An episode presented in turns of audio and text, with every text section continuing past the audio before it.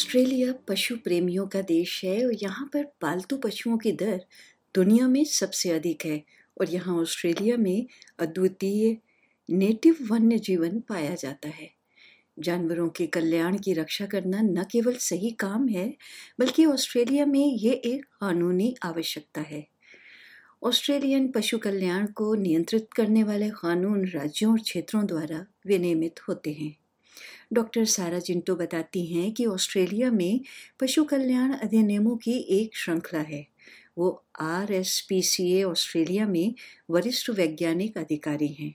आप जानते ही हैं R S P C A पशुओं के प्रति क्रूरता की रोकथाम के लिए रॉयल सोसाइटी है। All the states and territories do have different animal welfare law. that covers welfare in their jurisdiction, but they all do include prohibiting causing harm to animals, so both physical and mental harm. So mental harm would be things like distress and fear, but many of the jurisdictions also have animal welfare legislation, which means that people who are in charge of an animal, they also have a duty of care to animals as well. किसी जानवर के प्रभारी में उसके कानूनी मालिक या कोई ऐसा व्यक्ति शामिल है जिसके पास जानवर की कस्टडी या नियंत्रण है उदाहरण के लिए प्रजनन सुविधा या कैनल के मालिक का उन पशुओं की देखभाल का कर्तव्य है डॉक्टर जिंटो का कहना है And duty of care means that the person in charge of that animal must ensure that the animal has appropriate food and water, that they have appropriate living conditions, that any harm to the animal is prevented or mitigated.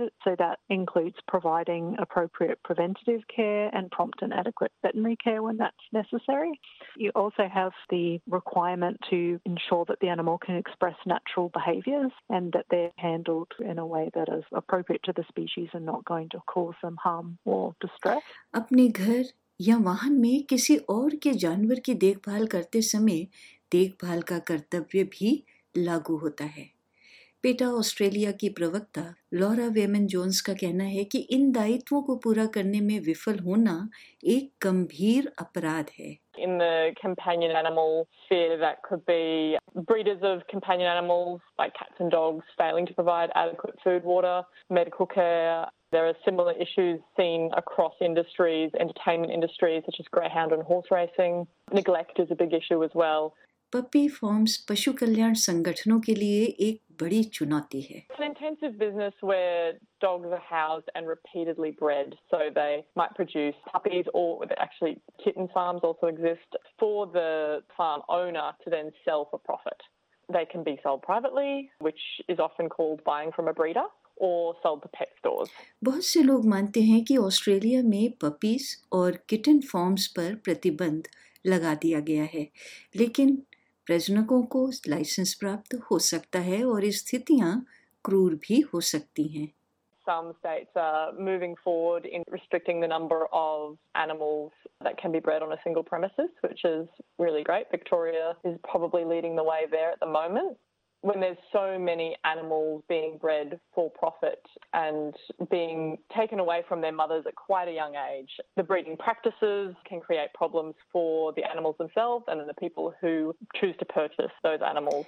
Rescue group से अपनाना आम तौर पर बेहतर होता है जानते हैं कि बचाव केंद्रों में स्वस्थ पालतू जानवरों को भी घर नहीं मिलने पर इच्छा मृत्यु दी जा सकती है पशु रक्षक कार्यालय में स्वयं सेवक प्रधान सॉलिसिटर तारा वार्ड का कहना है कि ऑस्ट्रेलिया के मून जानवरों को विशेष कानूनी दर्जा प्राप्त है The government retains some level of control over native animals because otherwise nobody owns them. That's why the government regulates how we can interact with wild animals. And native animals. And that's in addition to the general animal welfare laws that apply to all animals, whether they're our cats and dogs or they're a kangaroo or a bird out in the wild. जब तक आपके पास सरकार द्वारा जारी licence नहीं है तब तक अधिकांश नेटिव जानवरों को लेना या नुकसान पहुंचाना एक आपराधिक अपराध है कुछ लुप्त प्राय प्रजातियों के लिए अतिरिक्त सुरक्षा है अपने राज्य या क्षेत्र के आधार पर यदि आप लाइसेंस प्राप्त करते हैं तो आप देशी यानी नेटिव जानवरों को पालतू जानवर के रूप में रख सकते हैं। नेटिव जानवरों के साथ हस्तक्षेप करने के बारे में कल्याण संबंधी चिंताएँ हैं, क्योंकि वे मानव हैंडलिंग के माध्यम से तनावग्रस्त हो जाते हैं, लेकिन एक अपवाद भी है। सुश्री वर्ड बताती हैं Most states and territories allow anyone to take a native animal who we may come across in our backyards, or even if we're out but we come across a native animal who is injured or in some way suffering. A common scenario is a native animal who's been hit by a car. The laws allow us to take that animal, which would otherwise require a license to a vet or a wildlife carer. Doctor Jintu का कहना है कि पशु कल्याण कानूनों का उल्लंघन करने पर जुर्माना और जेल की सजा सहित गंभीर दंड का प्रावधान है जिस तरह कानून अलग अलग राज्यों में अलग अलग होते हैं उसी तरह क्रूरता और लापरवाही दोनों के जानबूझ किए गए कृत्यों के लिए भी दंड दिया जाता है In New South Wales, the maximum jail term is five years. In Queensland, it's seven years. WA, five years under the Animal Welfare or Prevention of Cruelty to Animals Act. There's also some pretty big fines.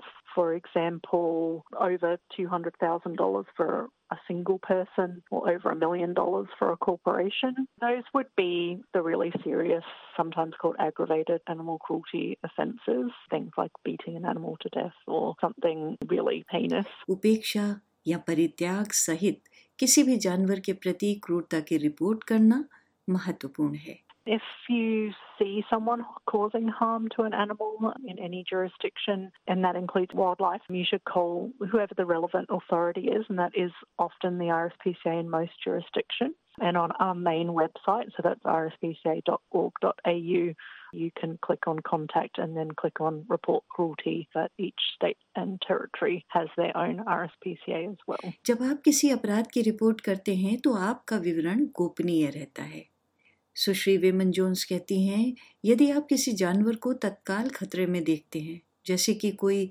गर्म car में बंद हो तो आपको police से संपर्क करना चाहिए बीमार, घायल या अनाथ नेटिव जानवरों की सूचना वन्य जीव बचाव ऑस्ट्रेलिया को 24 घंटे की hotline one three hundred five nine six four five seven पर दी जानी चाहिए Something that's really important to note about Australian wildlife and not terribly obvious is that lots of our native animals are marsupials, meaning that they carry their babies in their pouches. So if you do see a kangaroo, a possum, or a koala who's been hit by a car, if it's safe to stop your car, check to see if within the pouch there might be a baby and if so, call wildlife rescue. RSPCA ने पूरे Australia से पशु कल्याण कानून और संसाधनों को एक साथ रखा है